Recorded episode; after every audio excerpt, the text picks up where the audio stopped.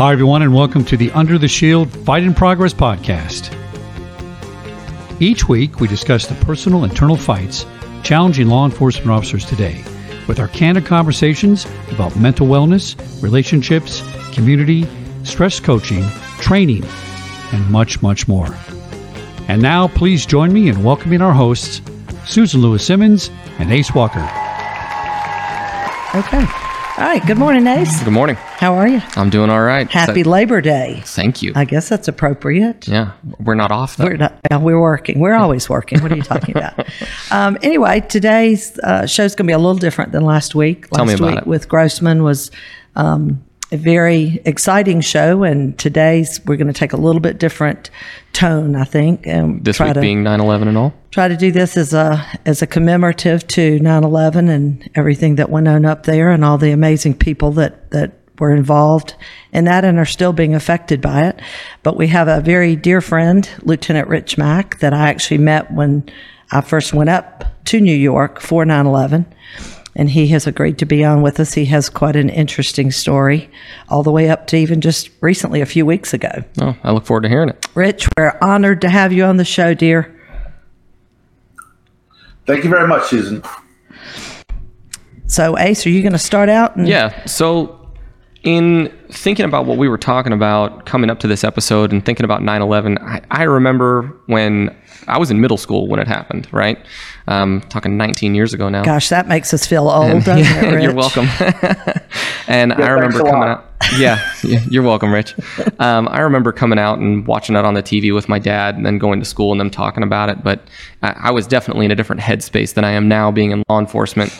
And since I've been in law enforcement the past four years, the climate is pretty much the same. It's a little crazier right now than it was four years ago, but it was kind of ramping up from then. So I didn't have all that. Um, but I wanted to touch on basically your background from 9 11 and what you went through and your story and how you got into being an officer and how you ended up there and what that was like for you. Um, so I was just going to let you run with that if you want to give us an idea of, of what you went through around that time. Sure. Um, well, I was born in New York City. Um, I was kind of raised. I'm like a real city kid from Manhattan, center of it all. Uh, I went to college out in California, and then I came back because being a police officer in NYPD was kind of what I always wanted to do.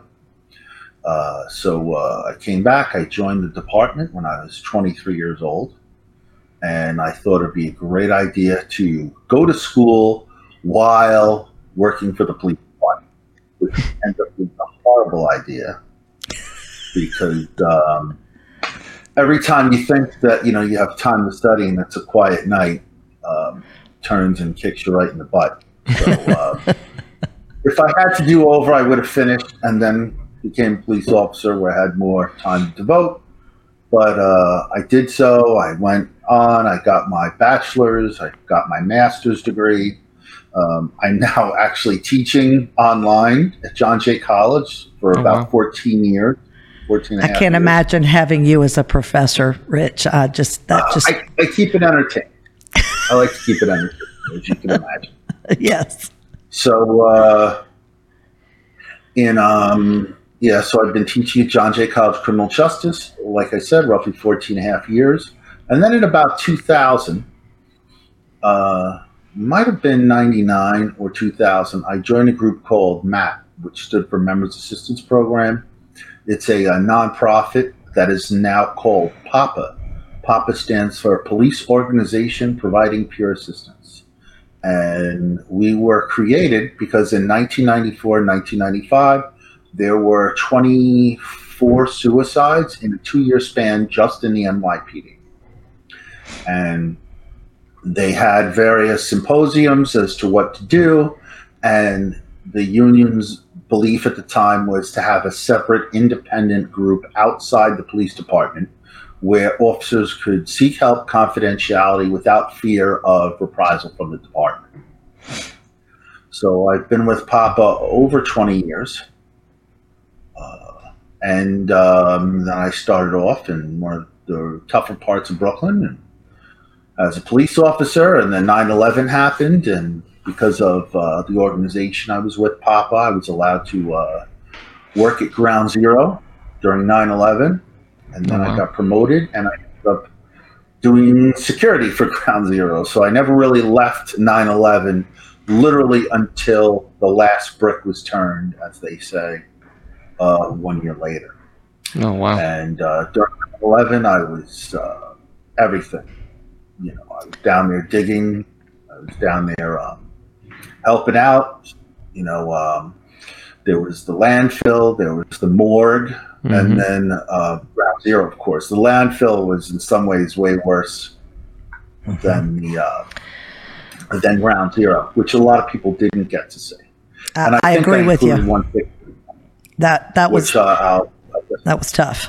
go ahead. Susan. No, I was just going to say the landfill. I only went out there with you once, and I don't know if you remember, but I said I couldn't go back there.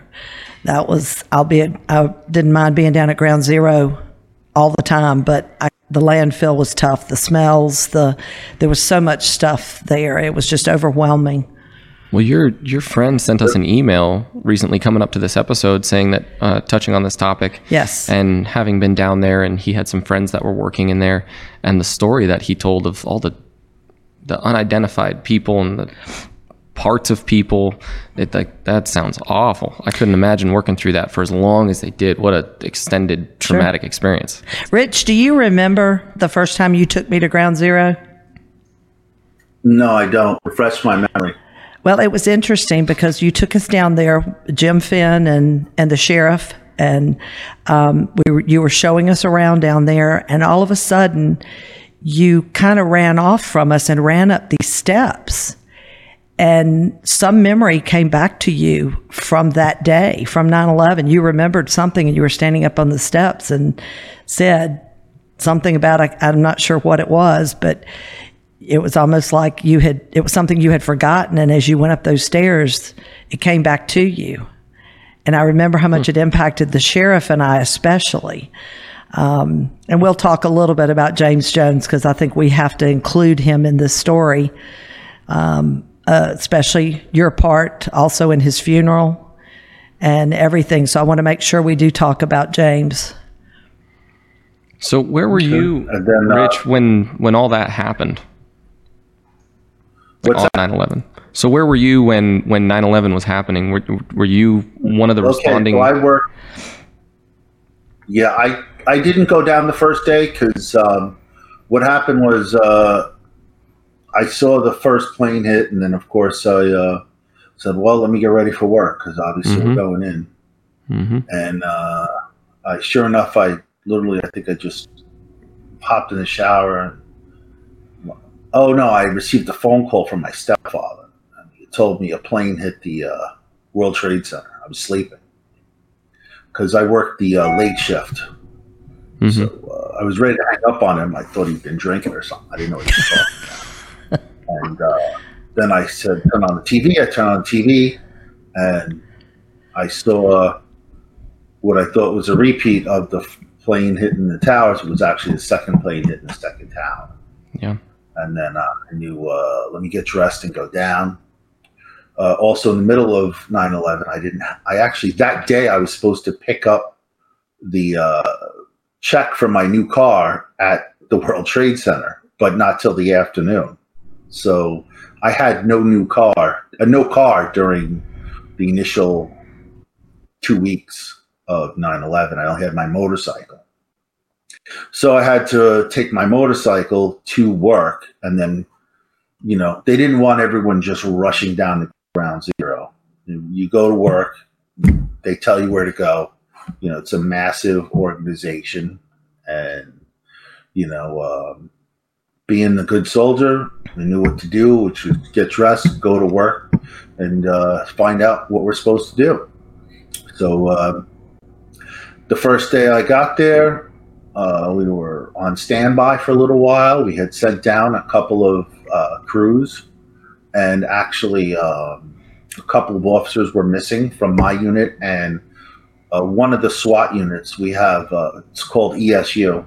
One of the ESU trucks was attached to my precinct, and one of the officers that I worked with, her husband, was in that ESU truck. So uh, by the time I got to work, the towers had fallen, and officers were missing. And uh, from my precinct, there was a couple officers missing, and they actually found them later on in that day.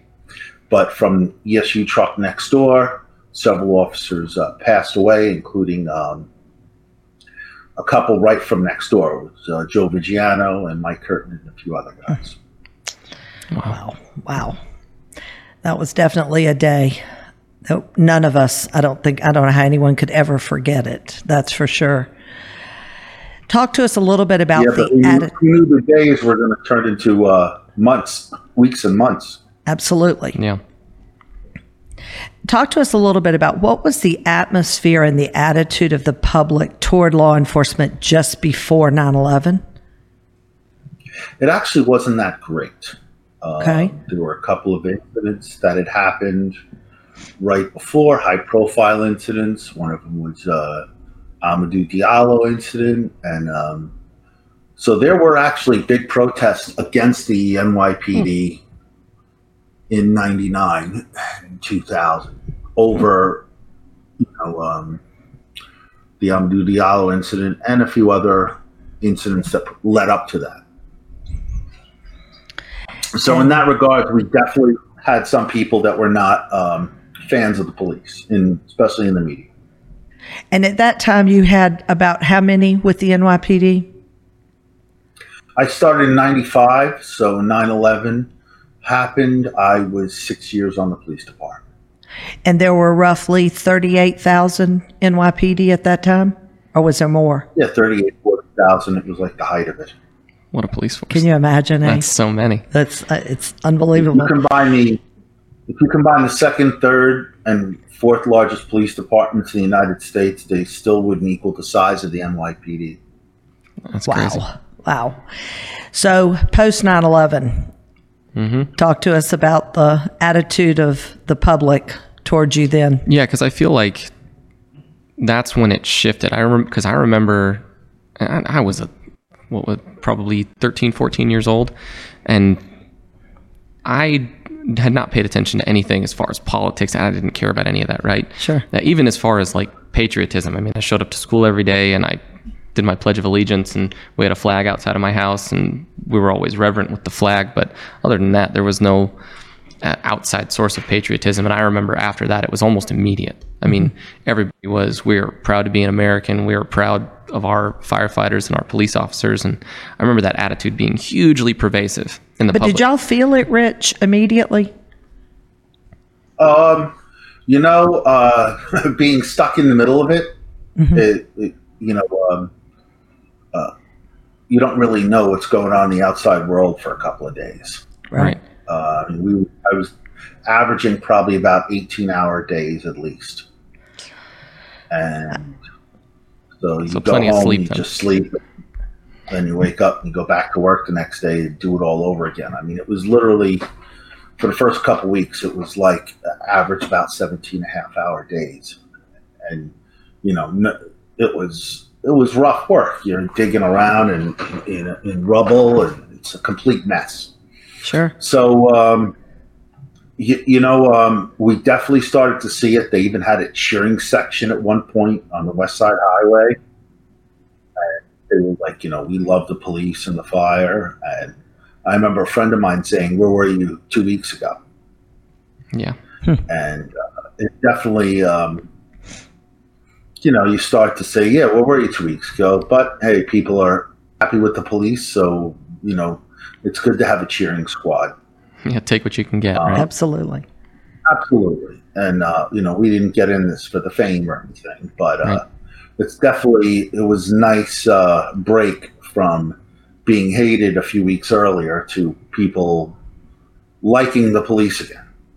And I always say the um, 9-11 was one of the worst days in American history, but it was also one of the best days in American history because it brought us all together and heroes came from all over the, the world Yes. to help out.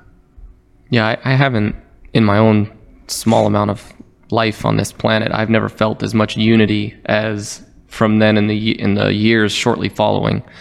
Um, as far as a society, feeling like we're all just one family trying to make something right. That was that was huge. Then um, we've kind of fallen away from that now, and that's something that we're going to lead into.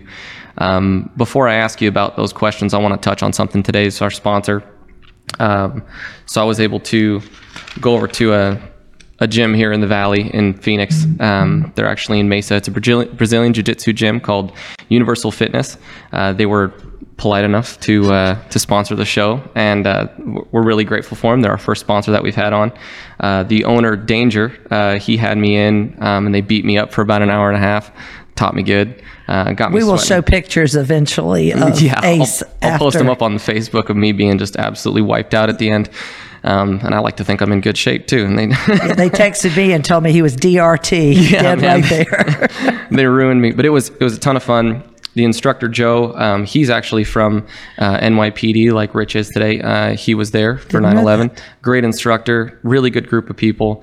Um, they give law enforcement discounts. So if you guys are in the valley, especially in Mesa, um, go ahead and reach out to them. I'll be putting up the the contact info for them on Facebook and on the YouTube video. But if you're looking for them right now, it's going to be ufitmma.com, ufitmma.com, and uh, go email Danger and see if you can go check out a class and see how you like it. It was a lot of fun. and we're honored to have him as a corporate sponsor. Yeah, he was. He's a good guy. All right, so let's get back to um, the question. What we were just talking about, Rich, is how that that perception of of police and fire changed, and how communities in the country really came together behind you guys and behind our military and behind everything else. Um, and not that there weren't naysayers, but really the the overarching um, feeling and emotion towards first responders was pretty positive, right? There was a lot of hero talk and stuff like that. Yes. Um, since then, we've kind of moved away. Um, so let's moving moving towards today and how things are now. Uh, just recently, you were involved in uh, some of the riots in New York, and I, I believe you were on duty. Uh, give us give us a background on that story there. Yeah, sure. Um, I can't talk about the specifics of my case because there is a pending uh, investigation. But I certainly can talk about the generalities of what's been going on, what happened. Um, obviously, uh, since you know when, when the coronavirus thing first happened, I could tell people over at first people were very good, and in fact, there was a big um, honeymoon period where they were talking about you know the first responders they're back in good graces. Um, you know uh, do you, i don't know if you remember but people were like posting signs and it was a very positive time for the coro- for first responders during the coronavirus. I think people appreciated what was going on. I knew as the coronavirus extended that this was tide was going to turn Yes. and you can see people are getting angrier quicker and it's it's very difficult to take your frustrations out on uh, a non-existent i mean not non-existent but uh, not a human person you know you can't take your anger out on a virus Right. so, uh, you know, we were dealing with uh, thousands of people that were dying in New York. And the, the center point was actually in Queens, where I was working. And it was uh, devastating for the community. In fact, we lost uh, eight, I think about eight detectives and about over 20 civilians to the coronavirus Wow. and uh, the first detective that passed away, uh, Cedric Dixon, I worked with. He was an absolute gentleman. I didn't know he had a severe uh, pre-existing conditions as I had realized, and when they told me he was passed, it was devastating. I think he was the first officer to pass away from the coronavirus in the United States, and um, it was very difficult but we had to march on because that's what the police do. hmm So then, fast forward, you know, one month, two months later, you can see people were getting angrier, and no one really had a place to direct that anger. So I knew it was a matter of time before they directed it at the police. Naturally. Because, um, we are the fingers of the government, the hands of the Mhm. government. So Yes.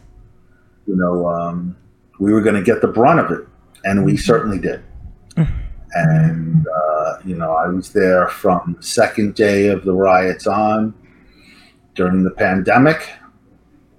I still didn't realize how it was going to get worse, but uh, it got pretty bad. That second day was um, was crazy, the full rioting, and then it continued on for several days afterwards. And there were people that lit stores on fire, cars, you know, uh, you know, streets were on fire. You know, a university place at one point it looked like a war zone. Wow. Uh, one of the days, and then the looting in um, Manhattan was, uh, you know, at one point, uh, literally, we were out of police officers to make arrests. There was just there was no officers left. Wow. With 40,000 uh, officers, you ran out of people. Exactly. That's Well, crazy. you got to understand it. Number one is most of it happened uh, at night, hmm and um, we weren't prepared to say, "Hey, there's going to be a bunch, a couple of thousand Right. looters are going to come to Manhattan." So you can only have so many officers working at a time, and unless, of course, we're prepared for it. I mean, the most we usually have is about at one time working is about two thousand, and that's usually around a couple of thousand. That's that's on New Year's Eve. Jeez. So, you know, uh, I think when the looting started, it was like a Sunday night or a Monday night. Um, it just uh, we weren't ready for it, and Yeah. I, I don't know even know how you could have been ready for it. But it was uh, we were you know we were grossly undermanned, understaffed, even the amount of people we have, and then of course as the day a day or two later once they started to get a little bit more organized and get more officers in we were able to uh, get it under control uh, i'd say after about the second day of looting they finally uh, stopped the bridges and tunnels you couldn't go into the city unless you were working there so And I know then. you and I That- talked a couple of times, Rich, during all of this. Mm-hmm. And you worked how many days straight without a day off? And what, how long were you working? 10, 12, 18 hours? the first couple of days it was like i don't know i think the one day it was like 20 hours and another day it was like 18 hours um, i think the first month i had a total of uh, maybe like three or four days off. Wow. one was like by request because it was just you know i was like i, I need a i need a day just to sleep. Hmm so uh, Did that that uh, go ahead. Did that whole attitude of the public basically pushing against the police and being angry at the because it, it kind of shifted from being angry about the virus and other things going on to really being kind of mad at the police and with other incidents going on around the country. Did, did you see that affect the officers and or yourself in, in like them wanting to do their job? And i'm, I'm going to get this from you too susan because i know you have a different perspective as far as working with officers who suffer with this kind of stuff um, which well, i guess it's all of us. But did you notice that kind of stopping them from doing their job or anything like that or wanting them to like not come into work and not do the job that we all kind of said we would do? Well, listen, um, the first day of the riots, coincidentally, because usually what happens is we have so many officers in the police department that usually the first, the last Friday of the month is when we have the most amount of officers retire normally. Hmm. So the first Friday of the month happened to be the first day of the riots. Yeah of course and that so that particular day there was a large amount but it had nothing to do with the riots. It's Right. just because it was certain anniversaries uh, we have to do 20 years and out and now the new officers have to do 22 and a half years before they can retire. But uh, it just so happened the first day was that last friday so we had a couple of people retiring.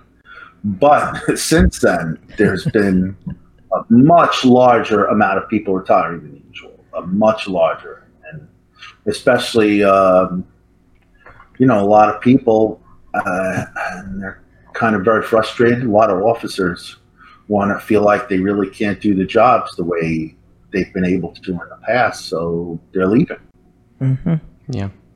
So, on your end, Susan, dealing with officers who actually are able to find a resource in you or anywhere else mm-hmm. similar to you, what are you seeing on that end as far as how officers are dealing with this or the, the struggles that they're having with this new type of idea on policing and the way that they're criticized so heavily now? Um, I can tell you that our crisis line, the 855 number, uh, the call volume went up tremendously from all over the country, not just, and we were getting some out of Portland and Seattle and Minneapolis, and of course out of New York also. Um, lot of frustration over the fact that most of them that I talked to anyway wanted to continue to do this job, but really feared for themselves and their families because then there started to be the the issue of families even being targeted. Mm-hmm. And having lived in that situation before, that's that's a difficult one and that's something I wanted to ask Rich about too is you know Rich I know the night that that you were injured and I want you to, if you can, talk a little bit about the impact on your family, especially your son, uh, because it was it was pretty tough for him, wasn't it? The night you came home after being injured. Yeah, sure. Um, so we've been dealing with the riots over, I guess, a month. Uh, kind of lost track of times. 2020 has definitely not been a good year. um, uh, when, I was uh, um, when I got the, the night I was working, and I can definitely talk about in generalities, there was protests, and there were a certain group of people that were there to violently attack the protesters, and um, they had very they were very well organized. They had weapons, they had a plan, they had walkie talkies, they had um, homemade armor, and it was they were not there to disrupt the protests. They were there to uh, physically cause injuries, hmm. um, and and to disrupt the protests as well, and to uh, attack the police, and they did. Um, so uh, when I was injured, I uh, um, had to. I was on the upper level of the walkway, excuse me, the Brooklyn Bridge so I actually had to, uh, I couldn't see because um, uh, I had a fractured eye socket and uh, was attacked by a couple of people. And so I had to physically be walked off the bridge. And while I was being walked off the bridge, even though I couldn't see, I could hear a lot of cameras going and I actually had to walk off to the City Hall protesters who were at the bottom of the Brooklyn Bridge. So I could hear them, and I knew the media was there, and I couldn't see. So I had to be brought into an ambulance, of which they tried to block, block the ambulance and step on it. were screaming and yelling at me, and uh, but I'm used to that, so that's nothing new for me. um, and then uh, as soon as I got to the hospital, I made a phone call to my spouse to let her know I was going to be okay and to call my mother because I was concerned uh, she might see me on uh, television. And uh, within an hour of the incident, we were getting, I was getting notified by people who saw me on TV, not in a good way. Yeah. Um, so, of course, my concern was my son, and I, I, tried to shield him from as much of it as possible. But I even spoke to other police officers who their children know me, or their children, they're just children of police officers, and they were extremely upset by the images of my injuries or other officers who were injured. So it becomes a big concern because this is affecting um, kind of the whole community. Yes. And I can tell you, my son, who obviously knows you because you've known him, gosh, since he was probably, he's, well, he's just a little older than Ace, I guess. Um, but here this 30 year old former Marine is, he was not happy about those pictures he saw of you. He was very upset and very disturbed and very concerned, obviously, as was I. Yeah, it's definitely a new thing for me, having grown up in the, the age that I did, where we're act like there's there's a portion of the public that actively not only dislike the police because I feel like that's always been there. It just grows or shrinks with size over the years. But where they're actually seeking out to harm officers, like on a regular basis. I see stories every day. Mm-hmm. and that like for me and I, I assume that we're all a little different in law enforcement I, going into it i thought we were all pretty much the same but i realize we're all we're all different animals we're still human um, but i see a lot of officers that i work with and uh, stories of officers that i don't work with. And we're all handling it a little differently and some of us want to try and ignore it. I think that's probably my my avenue where it's just like, eh, just got to keep doing what I do and do my job and just either and be prepared for the encounter if it happens, but otherwise just keep doing what I'm doing. Well, I think families, and this is this is an area too that when we're not educating families about this lifestyle, and your wife is is somewhat of an exception to the rules. She's not one who sits around and worries No. and frets and that kind of stuff. Um, but I think there are a lot of families out there that have absolutely no real understanding about this lifestyle, and I think they were being forced into a reality that nobody had prepared them for, and this is all over the country. Well, yeah. And I think that is something that we have got to do a better job of. And we've got to start to train them to understand what their part in this lifestyle is, what it can mean, what it can look like. But they also have to have confidence that the training that you guys get equips you to go out here to the best of your ability and be able to do this job, Yeah. even in these difficult times. Rich, what's your status right now? Uh, I'm still out injured at this time. Uh, I may need a second surgery. Will uh, I have to wait because they don't. They reevaluate usually about three months after the initial surgery to determine whether or not they need a second surgery. So my status is I'm out injured still at this time. And I know some of our our followers here on the podcast probably saw you on Fox and Friends and saw you on national news. Um, what about your eyesight? Uh, it's my eyesight is mostly uh, back at this point. It's still slightly Good. blurry. Like I close my eye and I look out of my left eye. It's still blurry a little bit, but um, it's uh, mostly back. And the prognosis is good though overall. The prognosis is uh, hopefully hundred percent or close to it. Okay, Um, good. It was. Uh, I had a fractured orbital bone, and my eyeball was uh, sinking into the orbital bone. If I don't want to get too detailed, Wow. so So I, I know you can't get few, into the uh, details. There's, there's so many questions there. That's so unfortunate that that kind of thing happens, and that these these situations that keep that we keep running into where officers are getting injured. Um, I, I- I want a bigger forum. So uh, at some point, when you when you're able to discuss things and talk about the case or whatever, uh, if that ever happens, um, we'd love to have you back on and talk about that particular issue because I, I feel like a lot of officers would like to know how you dealt with um, all those all those issues and the investigation and all the, all those problems because that's that's really hard on an officer to go through all that stuff. And I, I know you can't talk about it. Can I'm you not- can you at least tell us, Rich? I don't know um, if you can't even say if the person was taken into custody and is still in custody. Do you even know? yes, uh, it was. Uh, there were several suspects. Um, unfortunately, uh, one was released without bail. One was bailed out, and the one of the issues was is because of the coronavirus, there was um, no grand jury. So grand jury is started up a few weeks ago, but of course there's a backlog. So Sure. I kind of have to wait my turn before. So I haven't even spoken to a grand jury yet. If they Do you even know what the charges uh, were? they were charged with assaulting a police officer second degree, Okay. um, as far as I know. Um, and there were You know, several the- people involved. And one of the things that we've been hearing nationally is how so many of these people who came in and were causing all the issues and the problems actually were not even from New York City or from the area wherever they were looting and rioting and everything. Do you know if the people that were involved in your event were they even local people or were they shipped in from somewhere else?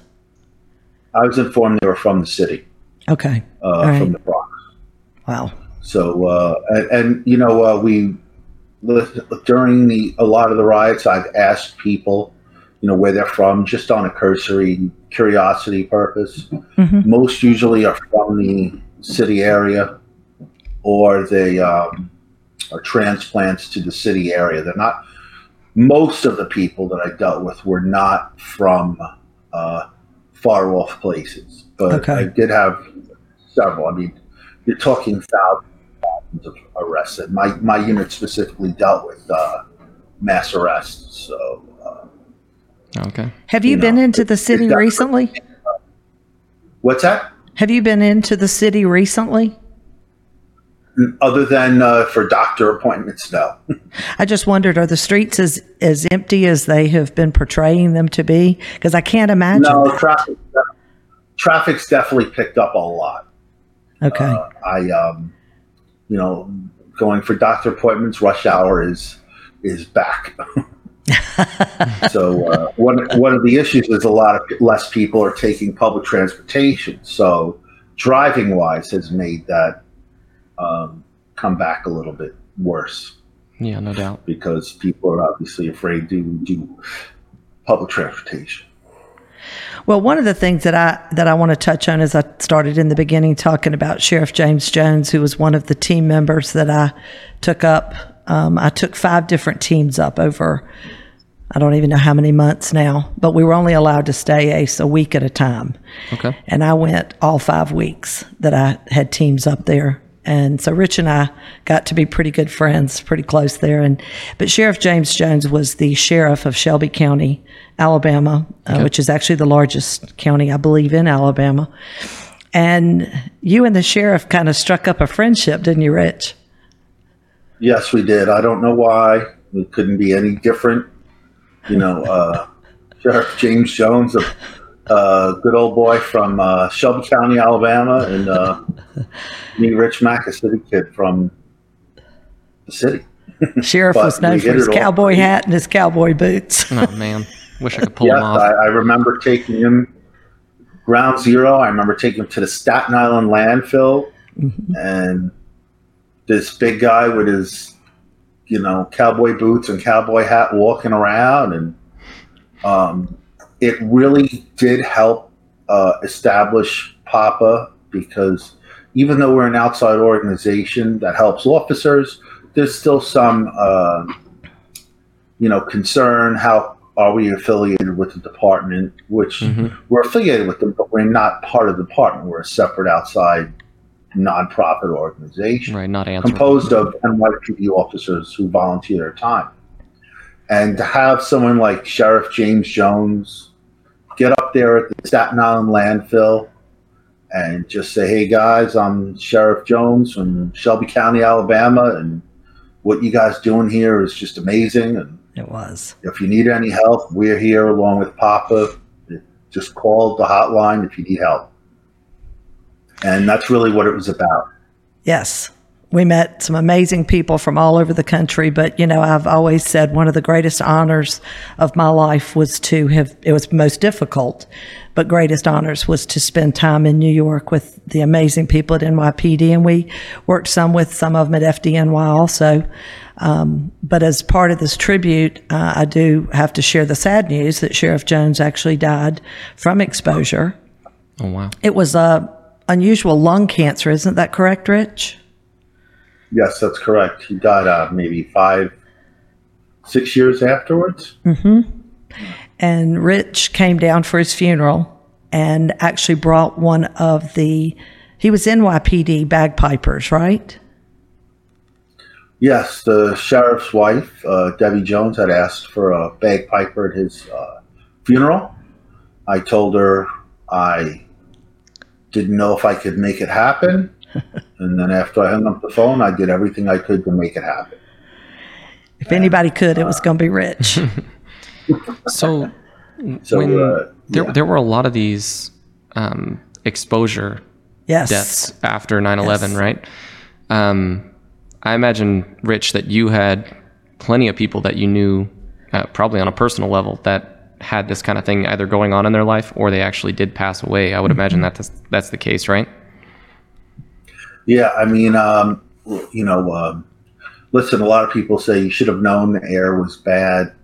I, I didn't know anyone in construction. I didn't know the history of the World Trade Center, how it was built. I, I wasn't into uh, understanding um, materials and toxic substance, but um, obviously there were a lot of people who were aware of that sort of thing. As we come to find out afterwards, one tower was uh, 80 floors was built with asbestos. The second tower, uh, like eight floors were built with asbestos because they outlawed asbestos in the middle of building the second tower, right when they started building the second tower.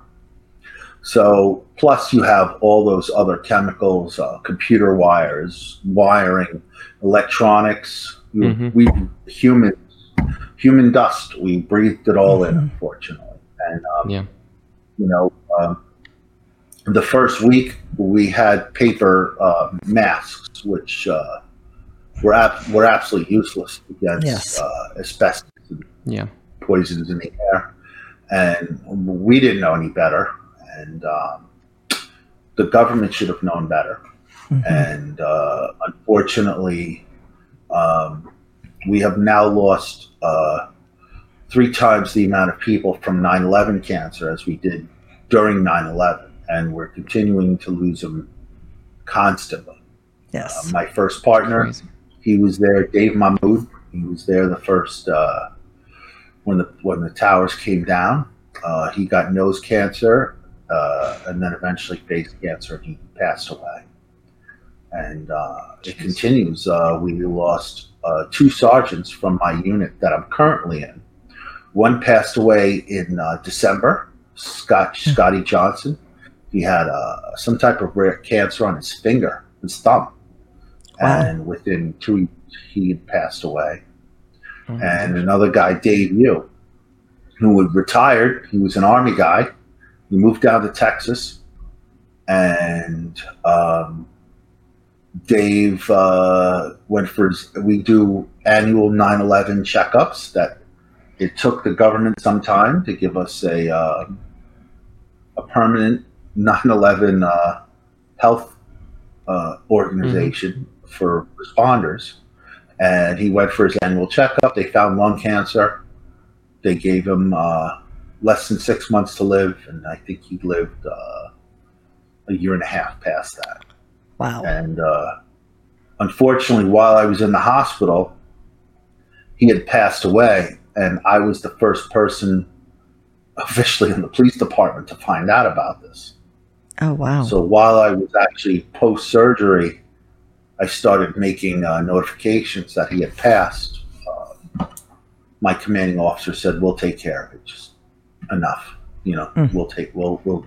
And so, if you've seen the speech that I gave when I left the hospital, I'd only found out hours earlier that he passed away. I know that you provided our producer with some pictures and stuff. where there were there pictures that you wanted to share with us and talk about? Uh, sure. Uh, the first picture that you could probably show is a picture of me at ground zero. And uh, you could just put it up on the screen. There you go. And uh, I had no idea. I actually, that, that was the first week where they actually gave us um, masks to wear.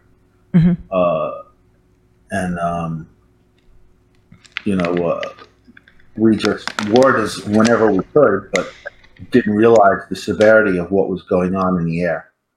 And a lot of guys have passed away, like I said, from uh, 9/11 related illness.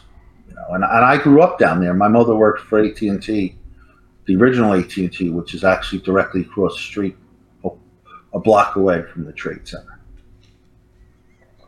So, I So- was, uh, probably about uh, 30 years old there. So I want to kind of tie this into now with obviously this 9/11 was significantly, I would say, from at least my perspective, significantly worse than what we're going through um, now. Although it is madness now. Um, It's a different kind of Yeah. stress. I feel like it was so concentrated for 9 11 that there's a lot of lessons that we could learn. And I feel like something that we're learning over time, also right then, during, and then the aftermath of 9 11, is a lot of the chaos that builds up in officers' lives and not just with the job, because the job is hard enough and the things that we deal with or the things that we see, um, they can take a toll on people, right? And we're all different and we all handle it differently. But I feel like some of the things that you guys dealt with with 9 11 and so many people that you knew personally um, that were close to you, and then people that they knew close to them passing away and dealing with all this and building up this this stress and these these issues over time.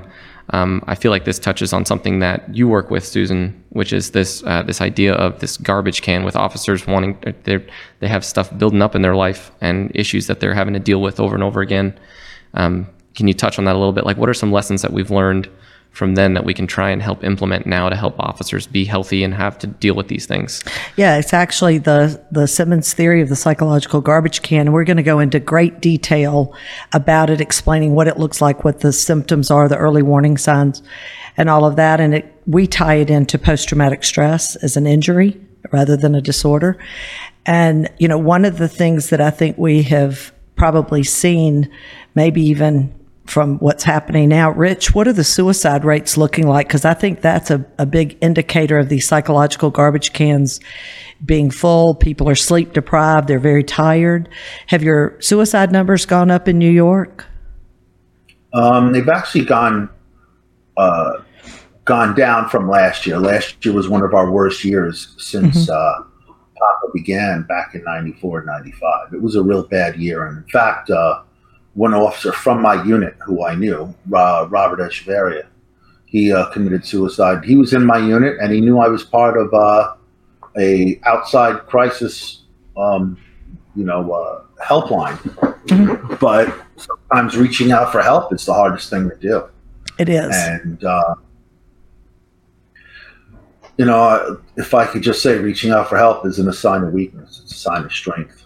Absolutely, better and you can get better and you will get better.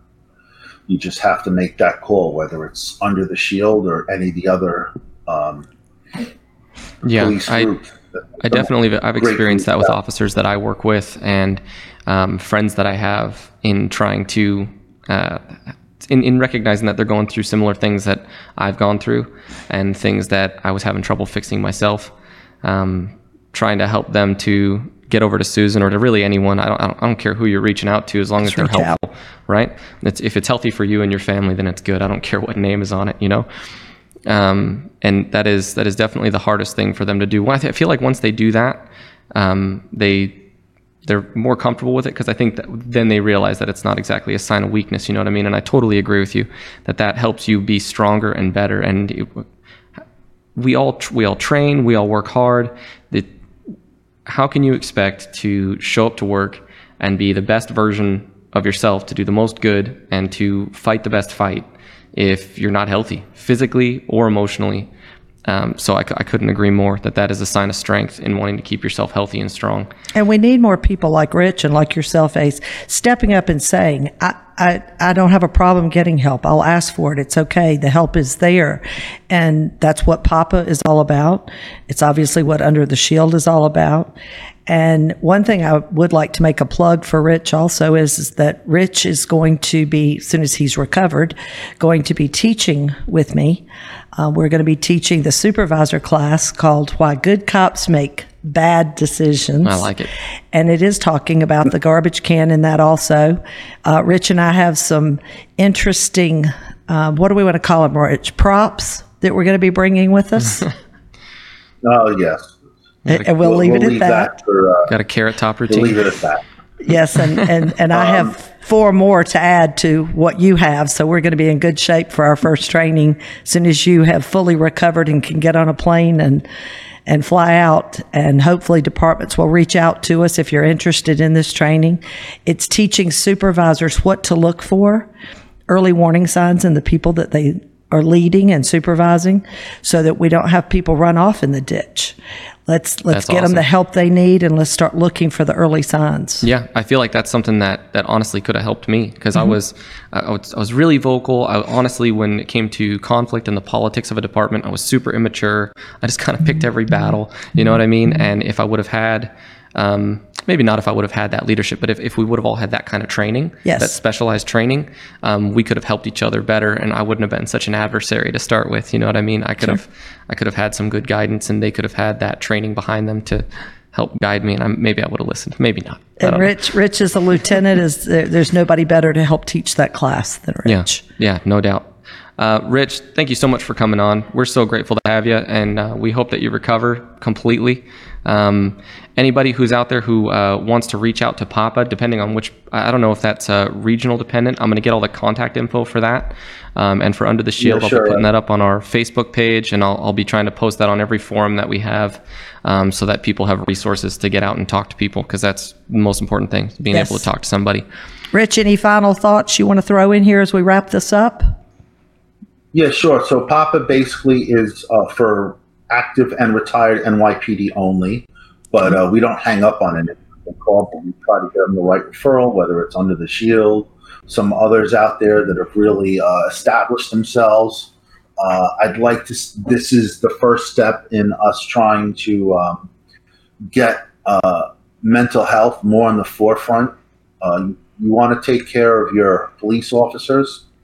Um, great quote by uh, Richard Branson is uh, the empl- customers don't come first, the employees come first. You take care of your employees, you'll Yes. take care of the customers.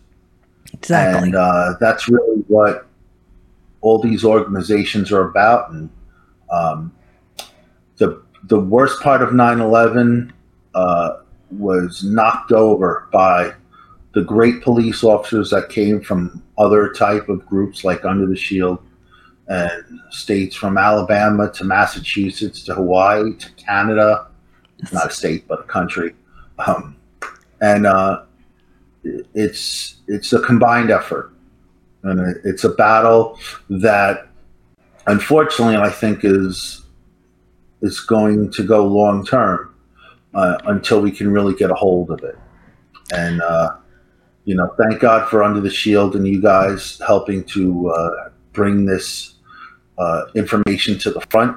And we got to just keep fighting the good fight. Well, we're honored to have you as part of Under the Shield. You're certainly part of our family, and as as difficult as 9/11 was, I think the greatest honor, and I speak for all of the teams that I brought to New York, was to have the opportunity to become family with people like Rich Mack, and Rich Quinlan, and Steve Browning, and Bill Genet, and so many others that we met and went through this event with, and it was just a huge honor for us. And you know, I love you, and you're part of my not just the Under the Shield family, but my family. Marshall certainly looks up to you as someone he would reach out to if he ever needed any help. I'm not sure what that would look like exactly. um, but let's just say I'm not going to, I turned you loose with my daughter. I don't know that I'm going to turn you loose with my Marine in New York City anytime soon. But, uh, but Rich, we do thank you for your time today and everything that you're doing. Continue to get well. God bless you and your family and everybody up there with the NYPD and FDNY. And you're always in our prayers. Thank you. And hopefully, um, you know, we get a past all this uh, coronavirus and rioting nonsense and get back to uh, one nation. Absolutely. agree with you Absolutely. more. Thank you so much, Rich. Thanks, Rich. And thanks Thank you. everybody for tuning in and being part of the conversation. If you have questions, uh, we're looking. We want those comments. We want people to join in the conversation and to um, invite people on our show and to have the things that you care about be talked about here. Um, oh, Susan brought her My garbage can, her psychological garbage can.